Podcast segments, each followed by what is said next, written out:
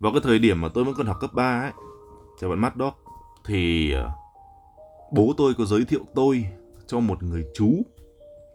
Người chú đó thì làm cho một công ty làm một cái doanh nghiệp uh, về bất động sản ha, và gọi là làm những cái dự án lớn. Thì chú ấy hỏi tôi rằng là cháu có bằng đại học hay chưa? Hoặc là cháu có ý định lấy bằng đại học hay không? Thì uh, tôi nói rằng là tôi cũng giống thực sự thực sự là cái ý kiến của tôi cũng giống như là cái bạn viết cái bài này. Đó là tôi nghĩ rằng là cái bằng đại học nó không có đáng giá. Cho bạn Paul nhé tôi nghĩ rằng là cái bằng đại học nó không có như mình nghĩ đâu. À, nó cũng khá là mông lung và tôi nghĩ rằng là khi mà học đại học xong ra chả làm được cái gì và cái bằng thì vô dụng. Tôi cũng đã từng nghĩ như thế. Và tôi nói rằng là tôi không có ý định học đại học và tôi không có ý định làm bằng đại học và chú ấy nói rằng là, nhưng mà ở công ty chú, nếu như mà cháu muốn được lên chức cao hoặc là muốn làm ăn lâu dài, thì cái bằng đại học là một cái gì đấy cơ bản nhất mà ai cũng cần phải có để được làm một người quản lý. Chú ấy nói với tôi như vậy.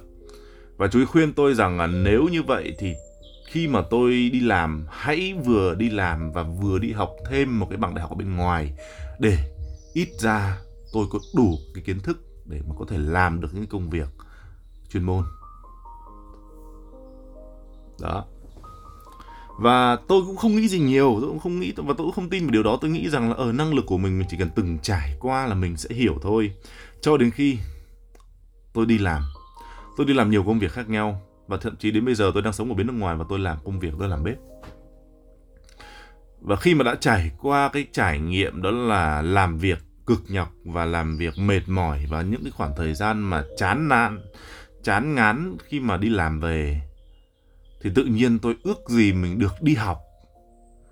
Tôi tự nhiên tôi lại, tôi thấy những người khác, bạn bè mình, chúng nó đã được đi học, chúng nó đã tốt nghiệp đại học và chúng nó bây giờ đang làm cho những công ty khác nhau. Và thậm chí có những đứa đã được làm quản lý.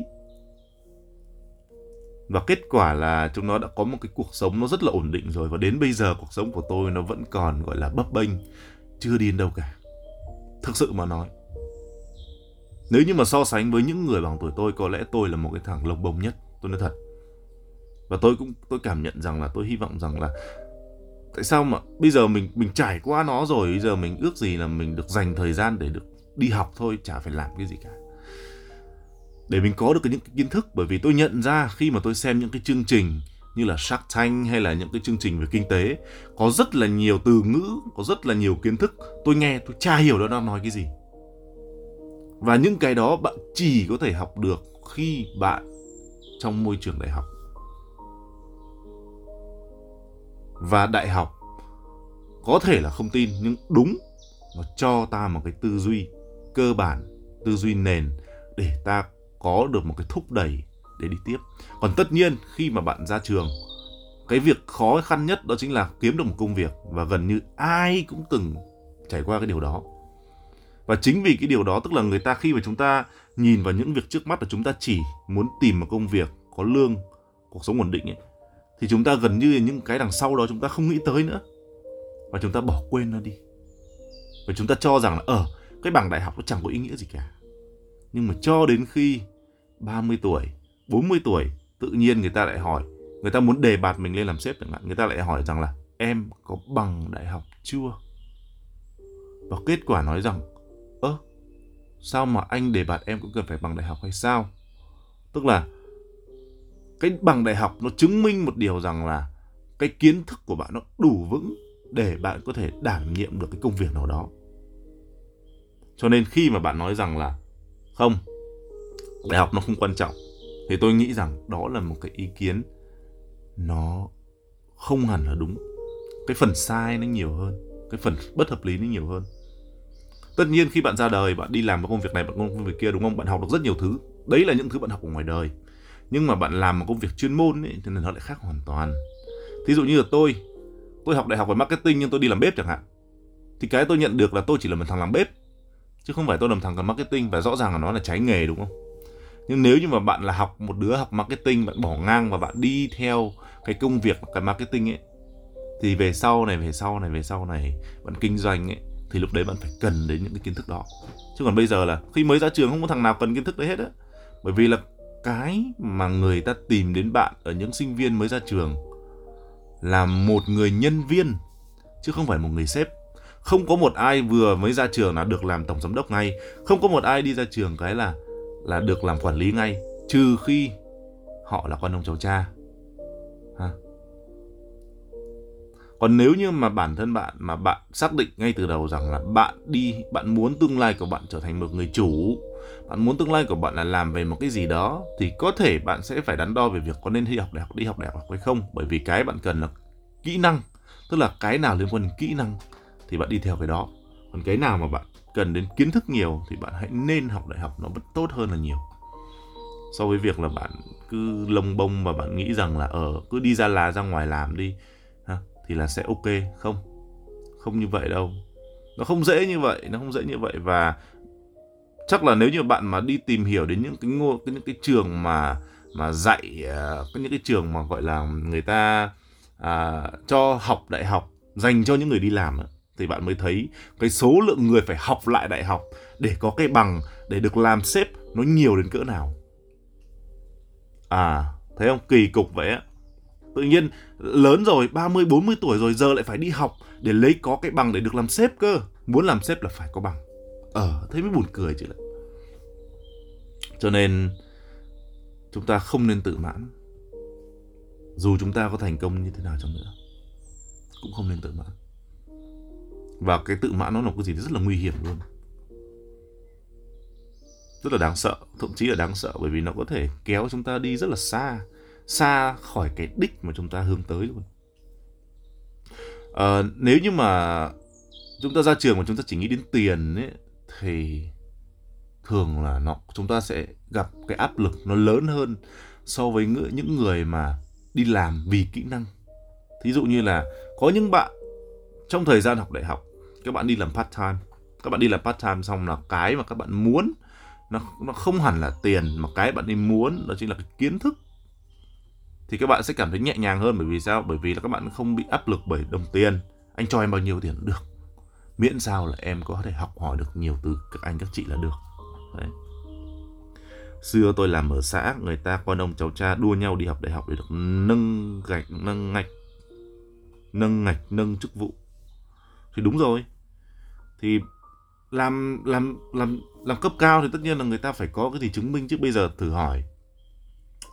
Thử hỏi rằng là nếu như mà bạn và một người nữa được đề bạt làm làm làm quản lý, mà chỉ cần người kia hơn bạn ở đúng một điểm thôi là người ta có bằng đại học, là cái xác suất bạn trượt nó đã cao hơn rất là nhiều rồi.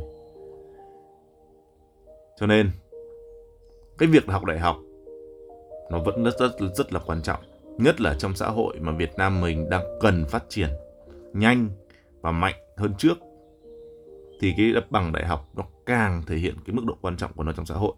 Thực sự mà nói. Còn nếu như bạn bạn xác định rằng bạn sống, bạn lớn, tương lai của bạn là làm một công việc theo kỹ năng, thì bạn hoàn toàn không cần phải học đại học. Nếu như bạn chọn kỹ năng, chứ bạn không cần kiến thức còn nếu như mà bạn xác định là bạn làm sếp thì bạn phải vừa có kiến thức và vừa phải có kỹ năng thì bạn mới làm được. Còn không, bạn vẫn phải đi học lại, bạn vẫn phải tự đi mày mò này, mày mò kia, ha. Còn nếu như bạn gọi là bạn muốn làm start up thì bạn vẫn cần cần phải có kiến thức nền và cuối cùng bạn vẫn phải đi học. Quay đi còn lại vẫn là đi học nó chả thoát đi đâu cả. Nhưng xã tôi vẫn dụng vận dụng con ông cháu cha cái việc vận dụng con ông cháu cha thì ở những cái vùng vùng sâu vùng xa những cái vùng mà vùng như bạn nói là vùng xã vùng quận hay là không phải huyện này kia như kiểu ở quê tôi cũng vậy. Đến bây giờ người ta vẫn theo cái xu hướng con ông cháu cha bởi vì à, về thực tế mà nói nha quê tôi nghèo. Con ông cháu cha chỉ được cái danh thôi. Chỉ được cái danh thôi dân thì thưa. Ha? Và thực sự là cái chuyện mà con ông cháu cha để thực tế mà nói nó cũng không ảnh hưởng tới nhiều bởi vì nó là theo cái xu hướng làng xã. Và nó rất là nhỏ, quy mô nó rất là nhỏ, ha. Và nó nó lại đánh vào cái tâm lý của con người nữa. Tức là sao? Ví dụ tao làm tao làm trưởng xã này, thì tao muốn con tao phải làm trưởng xã và con tao nó phải học thật giỏi để nó làm thay thế tao. Chứ còn bây giờ bảo bầu cử cho mấy cái người ở quê thì biết gì đâu, cũng là người quen với nhau cả mà thì đằng nào thì cũng thế thôi cho con tao lên luôn cho nhanh. Nó là như vậy. Và thực sự là cái mức độ ảnh hưởng của nó thì nó cũng không quá nhiều đâu. Trừ khi có những người có những kẻ nào nó gọi là mưu mô thì nó mới, mới, mới nguy hiểm. Và thường thì những cái vụ mà liên quan đến những cái ông mà chủ tịch xã chủ tịch phường mà mưu mô ấy, đưa lên báo hết à. Đưa lên báo hết bị dân nó khui hết. Nên bằng đại học mà không quan hệ không tiền thì cũng làm được gì cái thời gian mà bạn học đại học nó đã là cái khoảng thời gian để bạn đi tìm các mối quan hệ đó. Bởi vì sao? Tại sao mà tôi nói rằng là khi học đại học nên đi làm? Mà nếu có khả năng hãy làm chuyên ngành làm đúng cái ngành mình đang học ấy, thì mình sẽ có được những mối quan hệ. Người ta gọi là mối quan hệ xã hội. Mà mối quan hệ xã hội là thì làm sao? Là phải đi ra ngoài xã hội mà tìm chứ. Và thứ hai nữa là mối quan hệ bạn bè ở trong cái ngôi trường đó.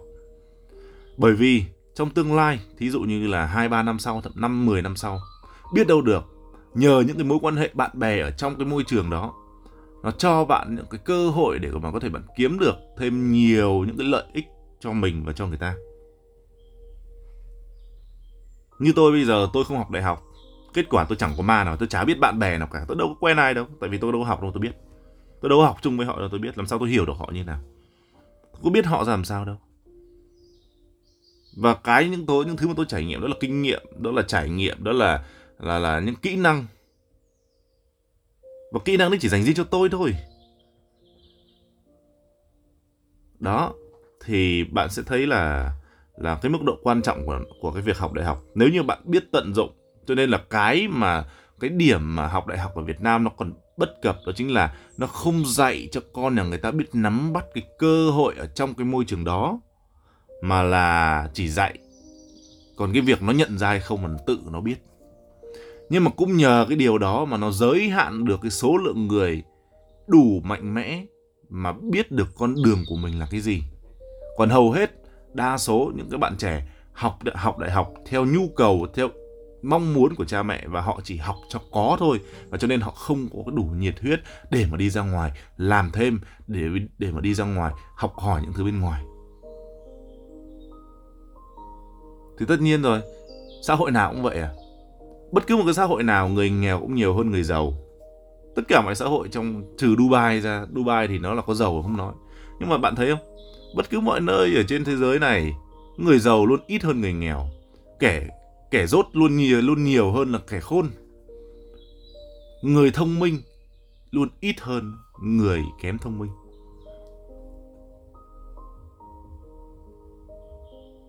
Cho nên những cái chuyện tranh cãi về giai cấp ngày nó cứ nó cứ nhăn nhản nhăn nhản bởi vì đơn giản thôi, bởi vì bạn đâu có bằng người ta được. Bạn đâu có bằng người ta đâu bạn đòi. Thực tế đấy đấy là một cái thực tế mà rất là rõ ràng mà gần như chúng ta gặp ở đâu cũng thấy, kể cả bên này cũng thế thôi. Làm sao bạn biết được người nào giàu, người nào nghèo? Thì bởi vì là chỉ cần bạn, chỉ cần bạn biến tất cả những người nghèo thành những người bình thường thì bạn sẽ tự khắc bạn không thèm để ý tới những người giàu. Ờ đúng không? Vậy làm cách nào để cho người ta không nghĩ tới việc là mình có bị nghèo hay không? Chỉ đơn giản là bạn cho người ta một cuộc sống để người ta quên mất rằng họ đang nghèo là đủ. Người ta gọi là cho đủ đó, cho đủ đấy. Thì những người giàu nó cứ tiếp tục nó giàu thôi. Nó giàu nó ăn được bao nhiêu làm sao ta biết được. Nhưng mà đấy cũng giống như chúng ta đi làm. Ờ chúng ta đi làm đi. Chúng ta đi làm nhân viên. À chúng ta đi làm nhân viên. Có bao giờ chúng ta biết được sếp của chúng ta có thu nhập bao nhiêu tiền không? Có bao giờ chúng ta biết được doanh thu của quán chúng ta làm, đang làm ở cái quán đó? Cái doanh thu của chúng ta là bao nhiêu tiền, chúng ta thu được lợi nhuận là bao nhiêu? Chúng ta có biết không? Không. Chỉ có kế toán người ta biết thôi. Chỉ có sếp người ta biết thôi. Còn chúng ta lương 5 triệu hết đi về. Không ai biết một cái gì cả. Không thể nào biết được.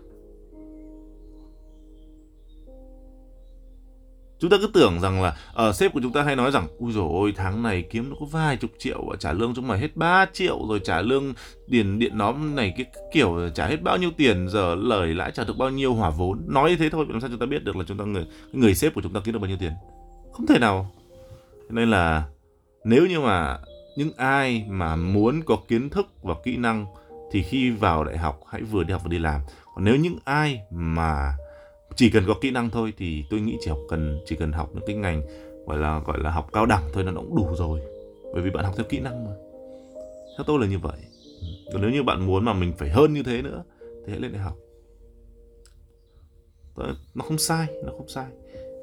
Ha. rồi, về câu chuyện đại học, tôi chia sẻ như vậy. Giờ đến một câu chuyện khác một câu chuyện nó liên quan đến con tim. Chúng ta hay nghe là lắng nghe con tim hay là lắng nghe lý trí? Và tôi vừa mới trải qua một chuyện mà giờ tôi cảm thấy rằng là một khi mà con tim đã lên tiếng rồi thì lý trí nó chả có ý nghĩa mẹ gì cả.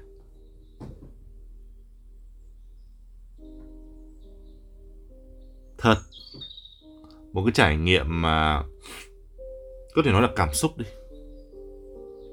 Tôi nhận ra là cảm xúc là một cái gì đấy nó đáng sợ hơn lý trí rất là nhiều. Một cái, khi mà chúng ta, khi mà cảm xúc đã lên ngôi rồi thì, wow, cảm xúc nó đại diện cho cái gì? Cảm xúc nó đại diện cho con tim. Mọi cảm xúc chúng ta có, buồn, vui đau khổ, hồi hộp. Tất cả nó đều hướng tới một nơi thôi. Các bạn biết là cái gì không? Đó là trái tim. Khi mà chúng ta có bất cứ một cảm xúc nào, trái tim ta đập. Nó đập nhạnh nó đập mạnh đập nhẹ, nó đập nhanh, nó đập chậm. Và nó đem lại cho chúng ta những cảm xúc. Có khi thì thăng hoa, nhưng có khi nó kéo chúng ta xuống đáy sâu vậy và tôi vừa trải qua một cái cảm giác, một cái cảm xúc từ con tim. Nó kéo tôi xuống rất là sâu khi mà tôi trải qua một câu chuyện. Tôi nói thật thú thật là tôi không thể nào chia sẻ được bởi vì cái chuyện này chuyện riêng của tôi. Nhưng mà từ đó tôi cảm nhận được là, wow, sức mạnh của trái tim nó đáng sợ đến như thế nào. Bởi vì gần như khi mà trái tim mà đã lên ngôi rồi thì lý trí nó không thể nào mà nó, nó chống chống đối lại được. Khi mà trái tim đã lên ngôi rồi chào bạn long nhé. Khi mà trái tim đã lên ngôi rồi thì mọi thứ sai trái hay đúng nó đều thành hợp lý hết. Nó đều sẽ hợp lý hóa tất cả mọi sự việc ở cái mà bạn muốn. Thí dụ như là bạn muốn một cái điều gì đó bạn muốn thực hiện một cái điều gì đó mà khi trái tim của bạn nó đã ép bạn đã dồn bạn cái cảm xúc của bạn nó đến đã đến cực điểm rồi thì bạn cũng cố gắng sử dụng cái lý trí của mình để kiểm soát nó nó rất là khó và gần như là không thể. Và tôi nghĩ rằng là chắc chỉ có người ngoài, một người nào đấy tác động đến bạn để cho bạn tỉnh táo lại mới có thể làm được thôi chứ còn một mình chiến đấu với nó là một cái gì đấy nó quá ư là khó khăn và nó thậm chí là đáng sợ vì nó có thể đem lại những cái hậu quả mà chúng ta không thể nào chúng ta kiểm soát được. Uh, hello ông giáo sư tình yêu của nhân loại. Khi cảm xúc lên ngôi thì tim vẫn động, lý trí thì mù. Lý trí là một cái gì đấy nó rất là khó nói. Lý trí nó nằm ở trong cái đầu của chúng ta này. Theo quan điểm của tôi, những người mà có đủ lý trí là những người đã từng trải qua rất là nhiều thứ rồi. Để họ có được cái cái lý trí mạnh mẽ đến như vậy. Thí dụ như những cái người mà thì ví dụ như có những người ấy mà bạn thấy rằng là người ta luôn bình thản trong mọi chuyện, người ta luôn kiểm soát được mọi thứ. Tôi tin rằng những người đó là những người đã từng trải qua rất nhiều cái cảm cung bậc cảm xúc khác nhau và họ đã vượt qua nó và họ đã trải nghiệm qua nó và học được từ nó từ rất là nhiều cho nên họ mới có khả năng điều khiển được cái cảm xúc của mình còn giống như tôi hay là giống như các bạn hay là giống như bất cứ ai À, đang trong quá trình trưởng thành trở thành một người lớn thì cảm xúc nó vẫn là một cái gì đấy nó rất là đáng sợ rất là đáng sợ trong tất cả mọi việc từ tình yêu cho đến uh, quan hệ xã hội cho đến những cái hoàn cảnh trong cuộc sống. Wow. Khi mà tôi trải qua cái điều đó, tim tôi nó đập không ngừng mà nó đập gọi là nó nó đập một cách mạnh mẽ, nó đập giống như là tôi không thể nào mà tức là nó có thể kiểm soát được đến đến cả cái hành động của tôi. Và nó cố gắng hợp lý hóa tất cả mọi lý trí của tôi có. Và gần như là nó không cho tôi một bất cứ một cái suy nghĩ nào đến cái hậu quả hay là bất cứ một cái gì cả. Nhưng đủ, bù lại này, là khi mà bạn thực hiện những gì mà trái tim mách bảo thì bạn sẽ cảm thấy nhẹ nhàng hơn rất nhiều. Nó giống như bạn vừa được thoát ra khỏi một cái cảm giác một cái cảm giác hành hạ một cái cảm giác mà nó nó nó, nó đeo bám mình rất là lâu. Và thế cho nên tôi cũng từ đấy tôi cũng hiểu được tôi cảm nhận được rằng là những cái người mà bị dằn vặt bởi tâm lý ấy, những cái người mà bị mắc những cái hội chứng tâm lý hoặc những cái dằn vặt ấy, họ phải trải qua những cái cảm xúc này lặp đi lặp lại và không có lối thoát nhiều khi ấy, họ họ đủ lý trí nhưng mà cái lý trí của họ nó chỉ nằm ở cái điểm gọi là kiểm soát nhưng lại không giải quyết. Tức là nó chỉ kiểm soát thôi nó bảo là ờ mày không nên làm điều đấy mày không nên giải quyết như thế. Nhưng mà họ lại không giải quyết mà họ chỉ nhắm vào việc là kiểm soát cái cảm xúc đó bộc lộ ra bên ngoài và kết quả rằng là họ bị dằn vặt ở trong tâm của mình dằn vặt ở trong cái trái tim của mình và cái cảm giác đấy nó mang đến. Tôi thật nhá nó nó tác động đến tận cả cơ thể của chúng ta từ khó thở chân tay bối rối rồi uh, thậm chí nổi da gà luôn gọi là tức là những cái cảm giác mà nó nó rất là kỳ lạ mà ngày bình thường gần như là thường thường ngày chúng ta không bao giờ chúng cảm nhận luôn á. Cho nên có lẽ đây là đối đây đối với tôi là một bài học một bài học tôi không biết rằng là liệu sau này tôi có có phải chịu nhiều cái cảm xúc như vậy không. Tôi nghĩ là chắc là sẽ có đấy. Nhưng mà một lần như thế này thì nó cũng sẽ cho mình một cái bài học để cho mình nhận ra là ờ mình đã từng có cái cảm giác như thế và bây giờ mình biết cách phải kiểm soát nó ra làm sao. Cái lần đầu tiên mà tôi bị cảm giác này là cách đây khoảng tầm mấy năm trước là tôi bị cắm sừng. Lần này thì nó lại không liên quan đến cắm sừng mà nó liên quan đến câu chuyện khác hoàn toàn. À, cho nên là tôi mới bị chứ còn nếu như mà cái câu chuyện mà nó lặp lại thì tôi nghĩ là nó không bị đâu. Nó không không không cảm xúc nó không đến mức như vậy. Nhưng mà tại vì câu chuyện này câu chuyện mới à, nó cũng không liên quan đến tình cảm nó liên quan một cái gì đấy liên quan xã hội nhiều hơn. Và nó khiến cho tôi cảm thấy bị mất lòng tin mất lòng tin. Cái cảm giác mà bị mất lòng tin và thất vọng nó rất là nó nó nó nó rất là buồn nó rất là khổ. Nó gọi là khổ tâm. Nhưng thực sự là phải cần có thời gian. Wow và ngày đêm hôm qua tôi mất ngủ, tôi mất ngủ và phải dành đến cho đến tận bây giờ tôi mới có thể ổn định lại được. Khi mà tôi đã phải phục vụ cho cái cảm xúc đó bằng cách tôi giải quyết cái vấn đề đó ngay. Tôi gọi là trái tim mách bảo trái tim bảo cái gì làm theo cái đấy là tôi tôi thực hiện và tôi giải quyết cái vấn đề đang diễn ra trong thực tại. Và tôi chấm dứt là sớm. Và bây giờ thì tôi đã thấy ổn định lại rồi. Đó còn không biết liệu sau này có xảy ra những cái vấn đề khác hay không, nhưng mà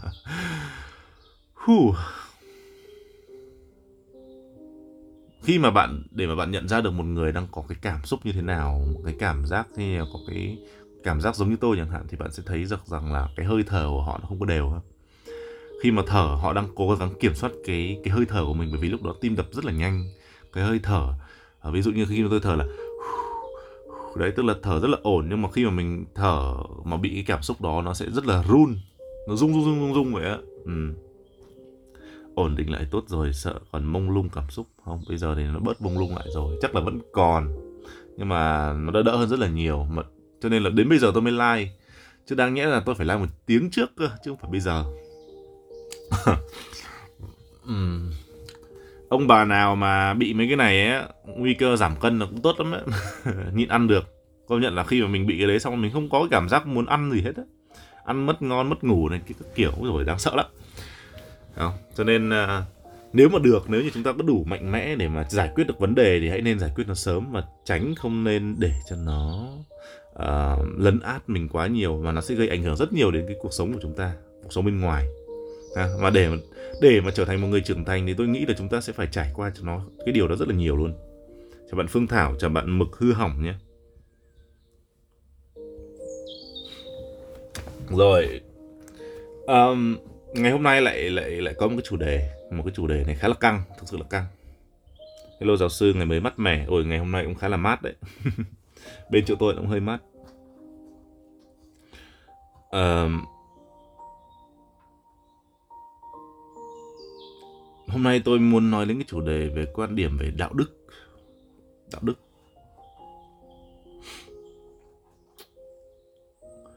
À, chắc hẳn là mọi người ai cũng biết đến hai chữ con người đúng không? Hai chữ con người. Con người nó bao gồm hai chữ đó là chữ con và chữ người. Và chúng ta được tạo bởi hai thứ đó, phần con và phần người, mới tạo ra chúng ta bây giờ, một cái xã hội con người như bây giờ. Và trong cái con người đấy thì nó có cái người ta gọi là đạo đức. Vậy đạo đức là là cái gì? Đạo đức nó là cái gì? Theo quan điểm của tôi, đạo đức là một chuỗi những bộ quy tắc để kiểm soát phần con và hướng chúng ta tới phần người nhiều hơn, thì đó là đạo đức. Phần người là gì? Phần người là khi chúng ta làm những việc mà những loài khác không làm. Thí dụ như chúng ta biết kiểm soát cái hành vi của mình. Động vật không làm được, nó muốn gì nó làm cái đấy nó đói là nó ăn. Nó muốn đến mùa động dục là nó phải động dục. À, nhưng mà con người ta thì có cái đạo đức. Chúng ta biết rằng chúng ta nên lấy vợ thì chỉ lấy một vợ thôi. À, chúng ta có những quy tắc riêng của con người để chúng ta giảm bớt cái phần con kia để hướng tới một cái cái xã hội một cái cái, cái đời sống nó lành mạnh và tránh được những thứ nó không có tốt cho chúng ta. Thí dụ như là ở chúng ta nó có ba phần là thân tâm và trí là trí tuệ. À, thân của chúng ta tâm của chúng ta và trí tuệ của chúng ta đó là ba phần. Thì tâm là những thứ chúng ta muốn. Thân là cơ thể của chúng ta và trí tuệ của chúng ta. Vậy, khi mà cái tâm của chúng ta nó có rất là nhiều nhu cầu ví dụ như là nhu cầu về ăn uống, nhu cầu về ngủ, nghỉ và nhu cầu về tình dục, nó là ba cái. Nhu cầu về ăn uống là khi là chúng ta thích cái gì chúng ta ăn cái đấy thì đấy là phần con của chúng ta bởi vì sao? Chúng ta thích mà chúng ta muốn ăn. Chúng ta cứ muốn ăn và chúng ta không có điểm dừng và và chúng ta biết được rằng là khi mà chúng ta ăn nhiều những cái thứ đó chúng ta sẽ nó sẽ gây hại cho cơ thể của chúng ta. Thí dụ như là có những người, người ta rất thích ăn thịt chó và người ta biết rằng là ăn thịt chó là sẽ bị bệnh gút nhưng người ta vẫn ăn thì chứng cái điều đó chứng tỏ một điều rằng là họ đang bị phần con lấn át nhiều hơn. Thì đấy là phần con đấy là cái tham cái đấy là cái tâm của chúng ta và đấy là phần gọi là nó nó không có đạo đức đó. Thực sự mà nói đấy là không có đạo đức đó. Bởi vì chúng ta không kiểm soát được nó. Chúng ta không kiểm soát được nó. Mà chúng ta ăn nhiều ngủ chúng ta ngủ nhiều. Chúng ta không thèm làm gì cả chúng ta chỉ muốn uh, ngồi không thôi gọi là không làm mà có ăn đấy thì đấy là những thứ mà chúng ta muốn. Và tình dục tình dục là ở uh, gặp ai chúng ta cũng muốn xả gặp ai chúng ta cũng muốn làm cái điều đó.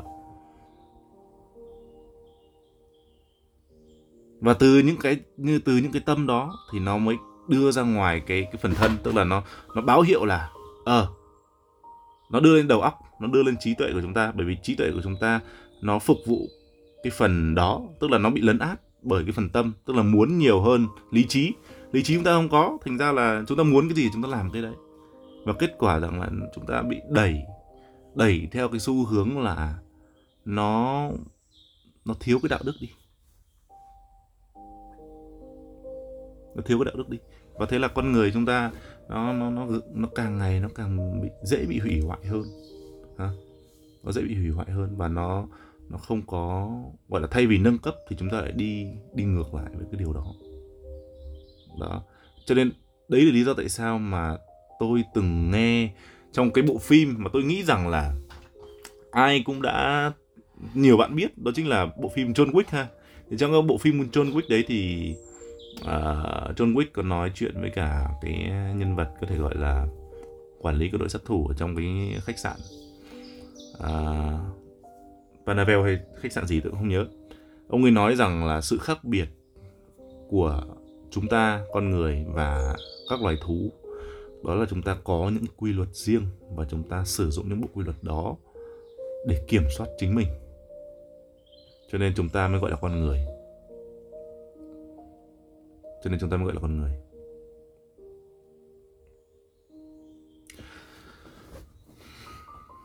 Và hiện tại, ở xã hội Việt Nam của chúng ta, tôi thấy khá là nhiều bạn trẻ, khá là nhiều người đang có xu hướng đi ngược lại cái đạo đức đi ngược lại cái xu hướng sống mà đáng nhẽ là chúng ta nên hướng tới. Giống như là ông bà ta ngày xưa hướng tới những điều cao đẹp, thì các bạn trẻ bắt đầu lại đi ngược lại. Và hầu hết họ đều đang dần thỏa mãn cái phần tâm và thân của con người. Và tôi nghĩ không riêng thì các bạn trẻ đâu, mà là cả những người đã trưởng thành, những người lớn. Khi mà họ không còn phải lo nghĩ đến tiền bạc, họ không cần phải lo nghĩ đến những cái vấn đề trong cuộc sống nữa, họ đã quá đầy đủ rồi, thì con người ta có xu hướng đi ngược lại cái đạo đức của chính mình. Có thể thấy rõ ở điểm đó là ly hôn càng ngày càng tăng việc uh, ngoại tình nó giống như là một cái chuyện bình thường.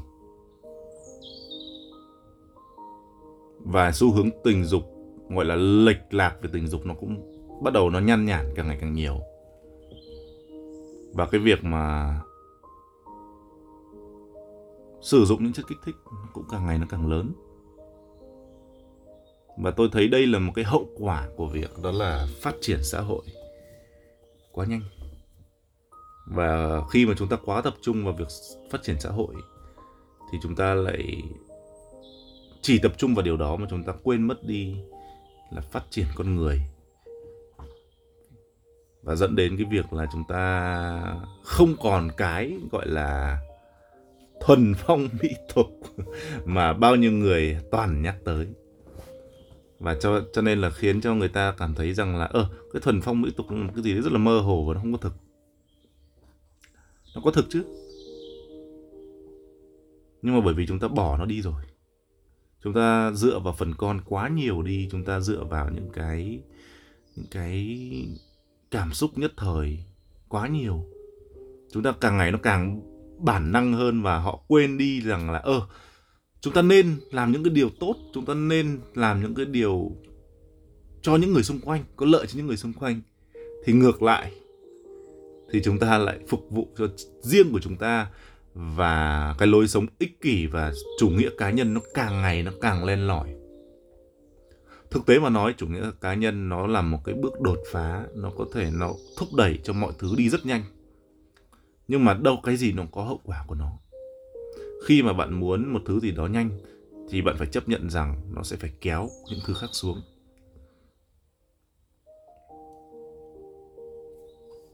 Cho nên tôi cũng khá là buồn bởi vì là tôi gặp được một số cái chuyện mà nó liên quan đến vấn đề xã hội. Tức là một cái chuyện này là chuyện riêng thôi, nhưng mà nó đã liên quan đến cả một cái vấn đề xã hội. Bởi vì thực sự tôi đã từng sống trong môi trường của những người, gọi là, đầy đủ về mặt vật chất. Và tôi thấy xu hướng sống của họ, nó đi ngược lại với tất cả những đạo đức và lối sống con người. Và họ cho rằng là họ chỉ cần thực hiện đúng ba điều thôi. Đó là làm, hưởng thụ, công nhận. Còn những thứ khác họ không quan trọng nữa. Làm là kiếm ra tiền. Có tiền thì đi đóng thuế đóng thuế thì được công nhận. Và từ cái công nhận đấy họ tự hưởng thụ, họ tự cho rằng ở trách nhiệm của mình là xong rồi và họ họ hưởng thụ về tất cả mọi thứ mà họ muốn nó đi theo đấy rất là nhiều thứ theo sau. Và họ cho rằng là nếu như họ không hưởng thụ thì họ sẽ không thể làm được những cái điều tốt được. Giống như là à, giống như là bạn à, bạn muốn à,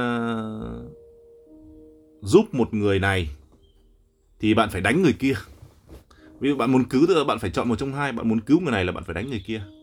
À, dụ à, bạn muốn là bạn không bị stress thì bạn phải đi chơi gái chẳng hạn thí dụ như thế. Thí dụ thôi nha rất là nhiều thứ.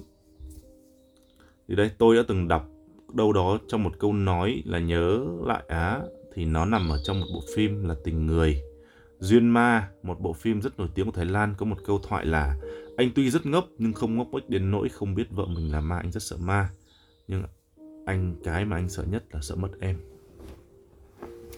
Về quan điểm đấy thì về câu chuyện đấy thì uh, nó là cái tình nó là cái tình nó là uh, tức là con người ta đủ mạnh mẽ để giữ lại chính mình hay không? Cái điều chúng ta hay nghe được rằng là cái điều khó nhất trong cuộc sống của chúng ta đúng là biết mình là ai đúng không? Cái điều khó nhất trên đời này mà chúng ta luôn tìm kiếm đó là mình là ai trong cuộc sống này? Mình là cái gì? Và chính vì là chúng ta thấy nó khó cho nên là đa số mọi người gần như người ta không quan tâm đến điều đó nữa. Mà người, chúng ta chỉ muốn nhìn những thứ mà người khác công nhận mình thôi. Tức là thay vì là mình nhìn chính bản thân mình thì mình muốn người khác nhìn mình thôi. Chứ lại không muốn rằng là ở bản thân mình không đặt ra câu hỏi rằng là ở mình là ai, mình nên là con người như thế nào và mình muốn làm gì, gần như họ bỏ đi hết. Và họ chỉ làm những điều mà để cho người khác công nhận cái điều đó chứ bản thân không cần công nhận điều đó nữa. Bởi vì họ cho rằng đấy là điều phù phiếm. Và họ công nhận bản thân mình bằng cách nào? Bằng cách phục vụ cái những cái bản năng của mình càng ngày càng nhiều. À thí dụ như là bạn đi chơi gái bạn thể hiện được những người xung quanh rằng là ơi bố mày mẹ dân fuck boy chơi hơi bị nhiều con hoặc là uh, bạn nhiều tiền bạn cầm tiền bạn vung chỗ này vung chỗ kia để chứng tỏ rằng bạn là người có tiền để cho người khác nhìn vào thấy cái điều đó. Nhưng mà những người có, như lần trước tôi nói là những người có tiền thực sự họ không cần phải chứng minh. Và những người thực sự giàu có là những người biết bản thân họ muốn gì và họ là ai. Đấy là quan điểm của tôi. Thí dụ như là bác phạm nhật vượng. Bác có rất là nhiều tiền. Và cái mà bác hướng tới đó là nâng tầm người việt lên nó không còn nằm ở trong những thứ như là ở ờ, bố mày phải vung tiền này để cho mày xem là ở ờ, bố nhiều tiền hay không nữa. Cái chuyện đấy nó đã quá là nó quá là phù phiếm nó quá là cái gì nó không có đáng đối với bắc vượng rồi. Và cái mà bắc vượng hướng tới là những thứ nó cao hơn rất là nhiều. Và cho đi càng ngày càng nhiều hơn. Chứ không cần phải là thể hiện với bất cứ ai nữa. Thực sự mà nói. Và tôi cũng mong muốn rằng là những người nghe live ở đây họ cũng vậy. Đó chính là thay vì hỏi người khác rằng tôi là ai thì hãy hỏi chính bản thân mình rằng mình là ai? Mình là cái gì? Và mình muốn trở thành con người thế nào? Muốn trở thành một con người đạo đức? Hay là muốn trở thành một fuck boy? Hay là muốn trở thành một uh, một cái người để người khác công nhận mà thôi? Khi mà bạn là một người để người khác công nhận thì cũng giống như là bạn đi ra ngoài đường với một bức tranh treo trên mặt. Có thể gọi là mặt nạ cũng được, nhưng mà tôi nghĩ là bức tranh trên mặt nghe nó giống như là bạn giống như bức tranh bạn đội lên đầu ấy. và để người khác nhìn vào và người ta vỗ tay, ồ, tranh này đẹp thế. Ồ, tranh này hay thế. Và bạn chỉ thấy vui khi mà bạn thấy người khác khen. Hoặc là những người bị, gọi là, bị ám ảnh bởi đồng tiền, thì trong tay họ cầm tiền họ mới vui chứ còn xung quanh họ, mẹ họ, cha họ hay những người xung quanh họ vui đùa, họ không thấy vui bởi vì không có tiền. Mà kỳ lắm nha. Bữa tôi vừa mới xem một cái clip nói về một cái ờ, youtuber. Anh ta tên là Mr Beast. Ừ. Mr Beast có lẽ là không không biết là các bạn biết không, nhưng mà Mr Beast là một người youtuber rất là nổi tiếng. Và anh ta đã trở thành một, gọi là người ta gọi là cái gì? Người ta gọi là, không phải nhà đầu tư mà nó gọi là một cái nhà thiện nguyện, một nhà từ thiện ừ, một cái nhà từ thiện luôn chứ không phải là thiện nguyện. Anh ta gần như đã trở thành một người từ thiện. Mà cách đây 10 năm trước hay là 7 năm trước, anh ta chỉ là một người vô danh và không có đồng xu các bạc nào.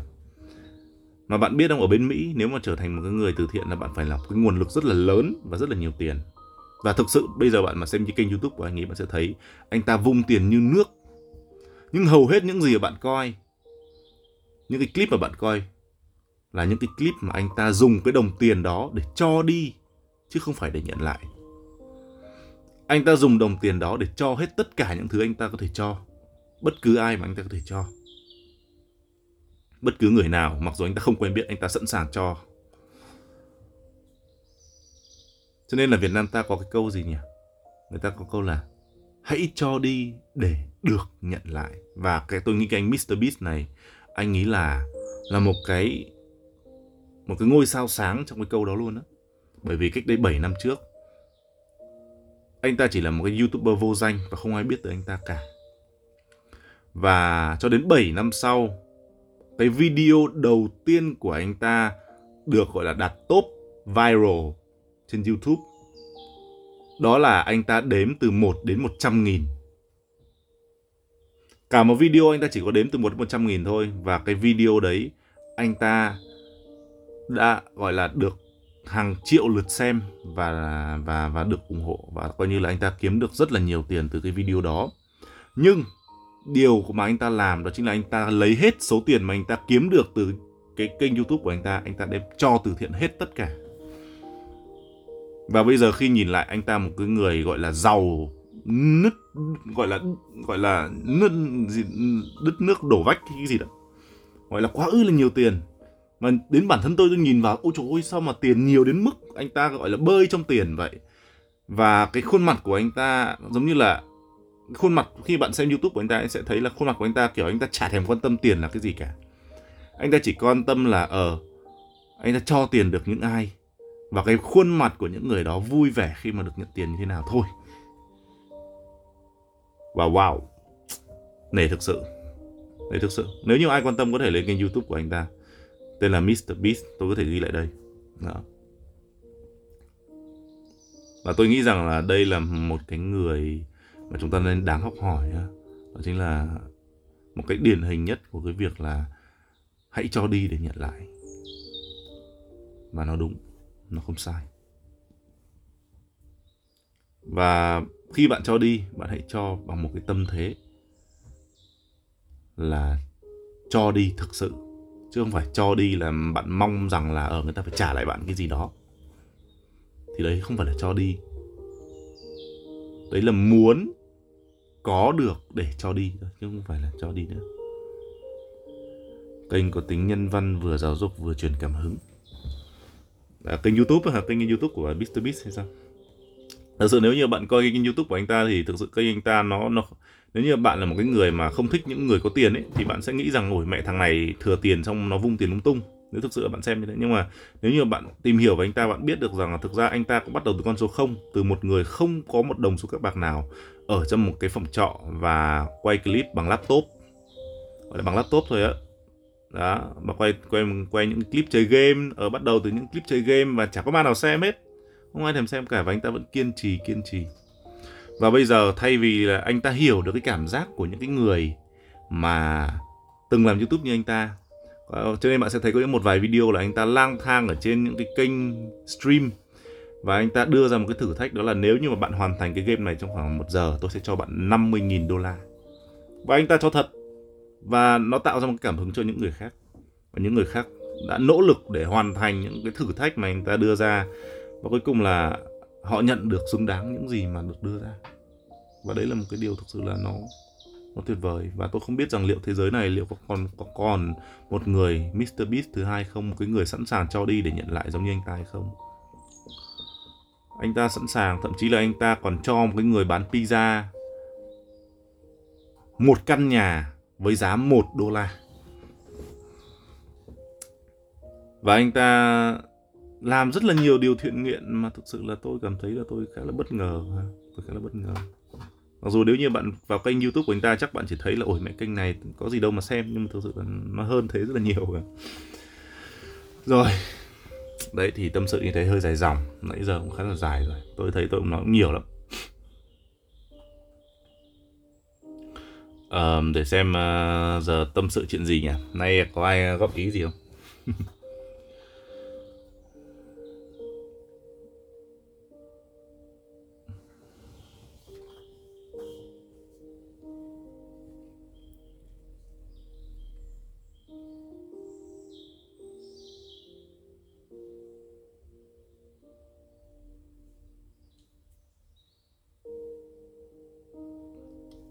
Rồi bây giờ hôm nay ờ, bây giờ lại chuyển sang ờ, chủ đề ờ, giải đáp câu hỏi nhé.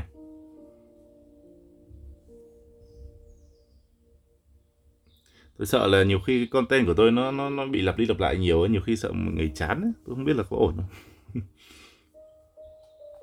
có ai có có thể góp ý cho tôi là tôi nên làm content gì ở trên trên cái live này không ta?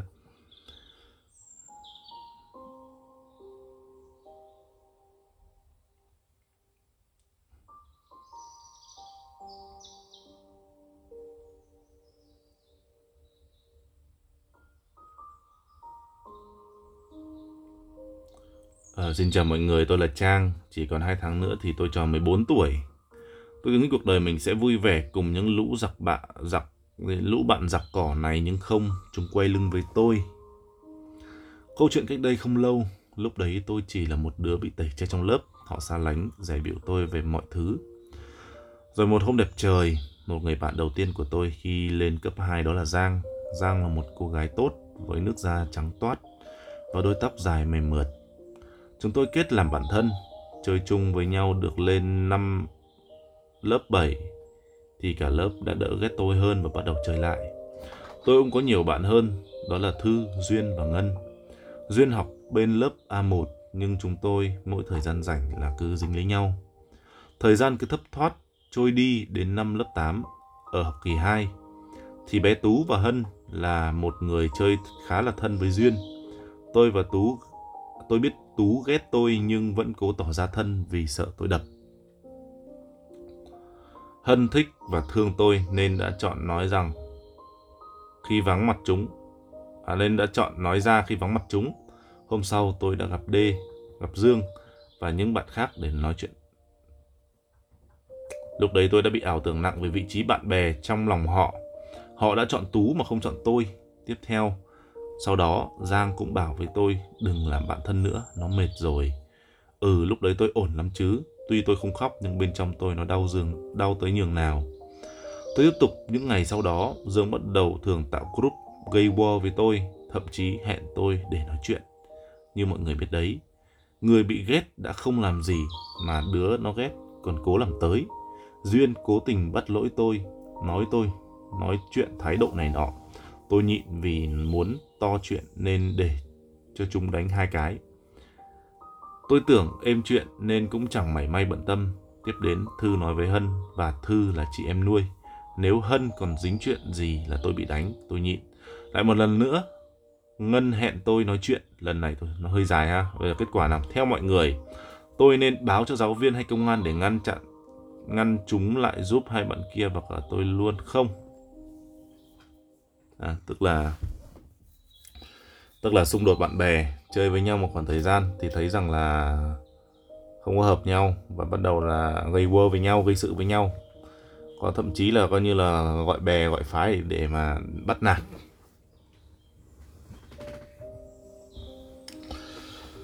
Thì à, thay đổi góc nhìn một chút.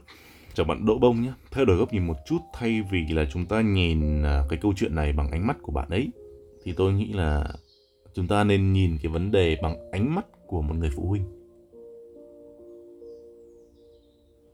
Của một người phụ huynh nó sẽ dễ hơn rất là nhiều.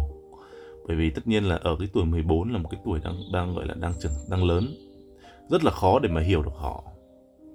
À, uh, bởi vì cái tâm lý nó không có được ổn định và suy nghĩ nó khá là bồng bột. Theo tôi thì uh, nếu như mà mình nhìn theo góc nhìn là mình là một người phụ huynh ấy, thì mình sẽ thấy được là các cháu nó đang bất đồng và không biết cách giải quyết vấn đề. Nếu như mà bạn, mà có một đứa con mà biết rằng con mình như vậy, mà con mình lại không nói với mình, vậy có thể nhận định rằng là mình với con chưa đủ thân thiết để có thể chia sẻ.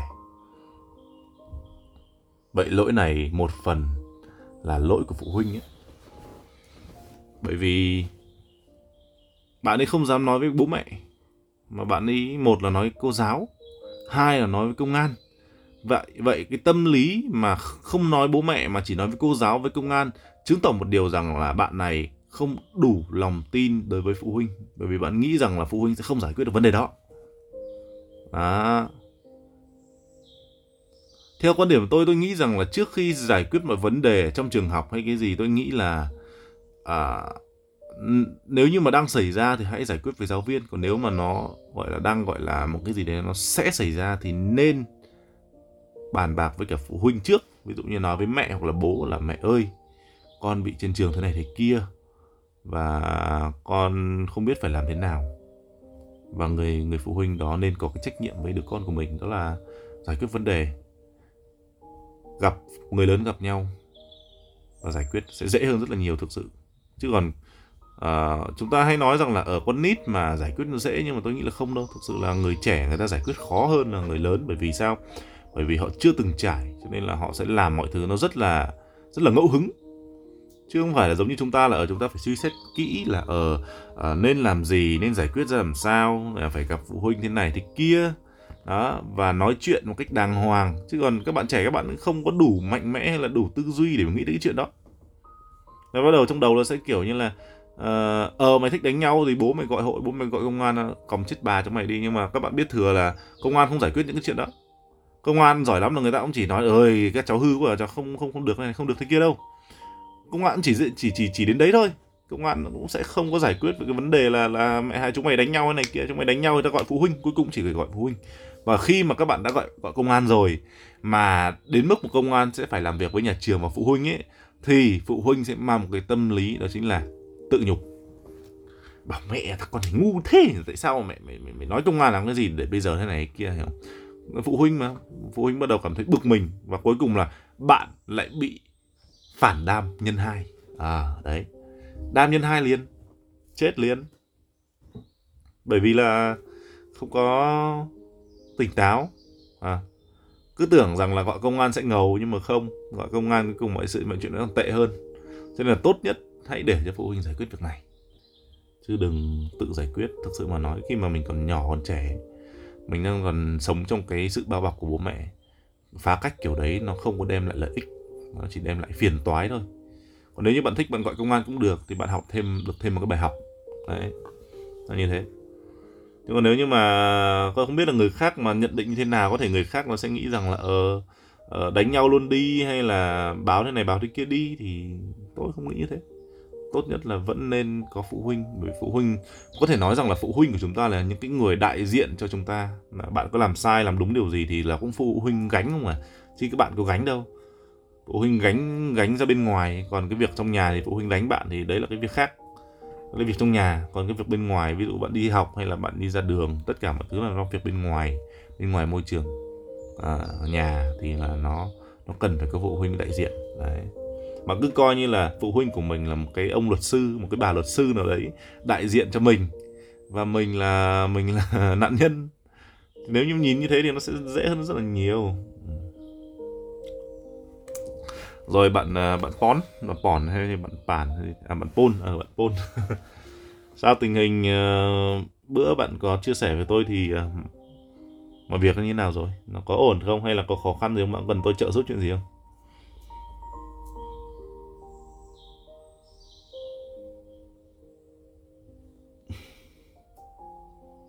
Chắc là tôi uh, trò chuyện tí thế thôi rồi uh, tôi sẽ off.